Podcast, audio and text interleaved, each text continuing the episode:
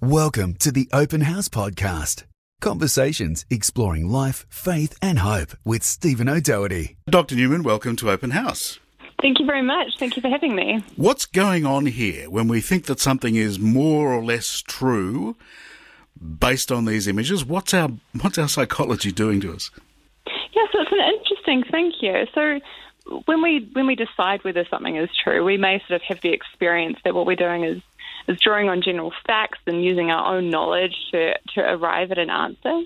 Um, but what we're finding in our research is that people are often making decisions about what is true based on basically how easy it is to process a message.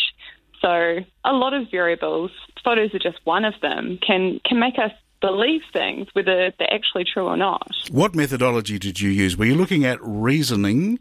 Uh, as such, where we're going to be a little bit more careful about how we weigh things in the balance, or were you looking Right. at snap decisions?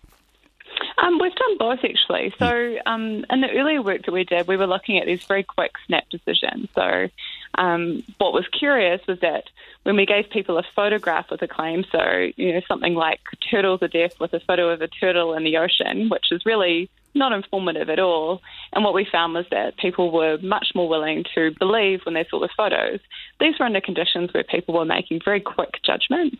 Um, but more recently, we've been looking at, you know, what happens when people are engaged in more careful processing. What happens when you give people more time to make their decisions? Uh, are they less susceptible to these effects? And really, the very simple answer is no, unfortunately. Oh, really? So we're still just as gullible as we were when we believed that a turtle was deaf because we saw a picture of it. That's right. So it seems to be that um, it's not simply mental effort that will protect us from these kinds of effects, but it's really about the approach we take when we have a task like deciding whether something is true. So there, are, um, if you look at individual difference variables, for example, there are some people who come to that situation and are slightly less susceptible than others. Hmm. I suppose at one level it's not a surprise, is it? And certainly the advertising industry over a very, very long time has understood the power of the image and has used Right. that power, but it's that's playing on our emotions.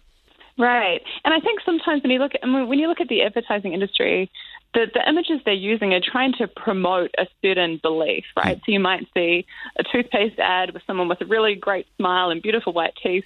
Here, these photographs really they seem harmless, and I think their effects in some ways are much more insidious because they they look like they're just decorations, and they really are the kind of images that you end up seeing in the news media to know decorate a story about Donald Trump or or decorate a story about um, some local um, politician. It's the same mechanism. It is interesting, isn't it? Now you see that packaging laws, uh, people have um, artist's impression on the bottom or um, serving suggestion, and it's some beautifully created meal. You open it up, and inside it's just, you know, schlock.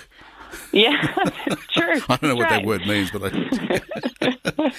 Yeah, I think I mean in psychology for for a very long time we've known that imagery is very powerful.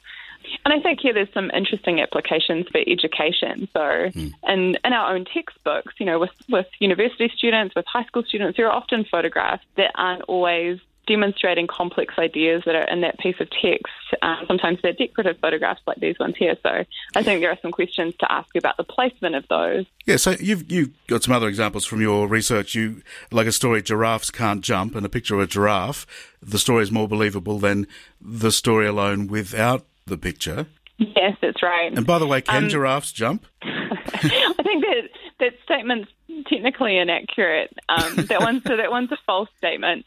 Um, it's actually quite confusing. So after the several years of doing this research, I'm now unsure about which of these trivia. Oh. Too much repetition. um, but I think you know what what is interesting here. It's not just really trivia claims. So we've looked at this question by examining it in a consumer context. So uh, wine labels, for example, if you give people wines that have um, a label that uh, depicts the, the noun in the wine name. So a photograph that depicts if it's something about a like the noble leghorn and there's a photograph of a leghorn, people typically think the wine is higher quality and, and they think the wine tastes better. So similar sorts of effects across the board. Our guest is Dr. Eryn Newman. She's researched uh, believability in various ways. She's from the ANU's Research School of Psychology. Interesting to note that we're becoming a far more visual society now. So um, while most of our information is coming from the internet in one form or another. Most of our information about the world around us, and particularly about news and current affairs, a special interest of mine, it always now has to be accompanied by an image. It doesn't really matter what that image is. Donald Trump getting off a plane, the Great Barrier Reef, whatever. You have to get something out of the file to stick next to your picture. So are we becoming more gullible or, to put that another way, how can we guard against being fooled? You're right on all of those points, and that we're there's more visual information. But I think when you put it in the context of this sort of social media environment that we're living in now, the what we might call the information environment, mm. you could look at how people are changing the way they're consuming information more generally. So when you look at the data on what happens when people see a news story on their news feed, what you find is that a lot of the time people aren't actually clicking on the news story to go and read the full content. Yeah. People look at the initial content at the beginning, which usually includes the photograph and a short headline. So I think the way people are exposed to information here is a big issue. How can we protect ourselves? I think this is an ongoing question. This is something we're looking at in our work right now. I think something that's very curious, but we've found pretty consistently, is that when you ask people at the end of one of these experiments, by the way, do you think the photograph influenced the way you made your decisions? Most of the time, people say no. But when you actually have a look at their data, it's pretty consistent that they're biased by the photograph. So the take home message mm-hmm. there is that really people have no idea how the photographs are shaping their decisions. And just interesting to note in passing that the way the Facebook algorithm has worked over the years, stories with photos, um, especially initially with memes, uh, were preferenced by Facebook.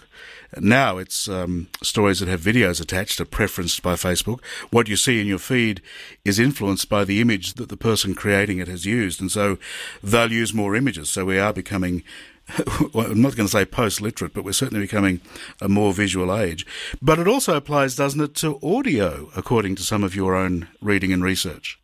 Yes, that's right. So this fits within the sort of general theme that when people are evaluating the credibility of a message, often what they're doing is actually making, creating an impression based on how easily it is for them to process the message. And so that means that not just photographs, but other kinds of cognitive input should also shape people's beliefs. Um, and so what we've looked at this year is how the quality of audio um, in interviews just like this one here. well, I, the reason I'm laughing is because your mobile phone is breaking up as you say this. oh, that's terrible. Well, based on my own research, so the following it's much more happen. believable if we get a clearer line. Say it again and let's have another crack.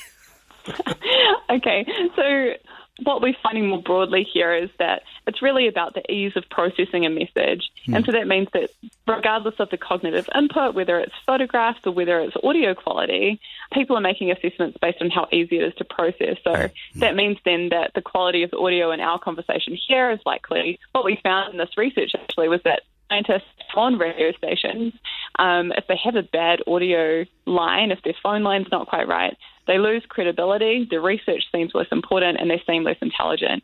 So, you know, the content doesn't change, but this very small echo in the background can affect people's beliefs. What about the tone and grain, uh, as one philosopher once called it, the grain of someone's voice? We haven't looked at that specifically. Um, I'm sure that people build up impressions about that kind of thing over time. Mm. The, the kind of question that we ask in this line of research is whether there's some sort of interruption in people's ability to process a message. Mm. If it caused an interruption, I'd expect it to produce the same sort of thing. Wow. Really interesting. It does mean we've got to work a bit harder, doesn't it, to get to the truth of things and sometimes close our mind to those images that are not necessarily designed to trick us, but nevertheless that are having an impact on what we believe. Yeah, that's right. And so I, one of the things we're looking at here is that we, have tried warning people and saying, you know, the photographs are only illustrative; they sh- they don't have any bearing on the the quality of the statement. Those warnings don't work. No. Um, so it's unfortunately sort of telling people, "Hey, watch out," doesn't doesn't um, end up being an effective approach. So one of the other things we're working on doing is seeing whether you know you can get people to be more skeptical of information, and then maybe that leads them to actually use effective hypothesis testing that helps them to arrive at a better answer. So you go to the giraffe and you say jump, and the giraffe doesn't jump, and you say, "There, I told you, all giraffes are deaf." um, well, I think I think the idea. Sorry, that's an old really... joke that I just reworked for the occasion. I, I think one of the sort of take-home points there is that simply thinking more or um, considering in more depth this may not be helpful, but using different approaches to test the argument may be the way around it. So finding mm. a way to ignore the tangential cues that really aren't good mm. indicators of truth. But yeah, this is a question that we're currently working on. Well, I'm glad you're working on it. Thanks for the conversation. It's been enjoyable. Great. Lovely talking to you. Discover more Open House podcasts at openhousecommunity.com.au.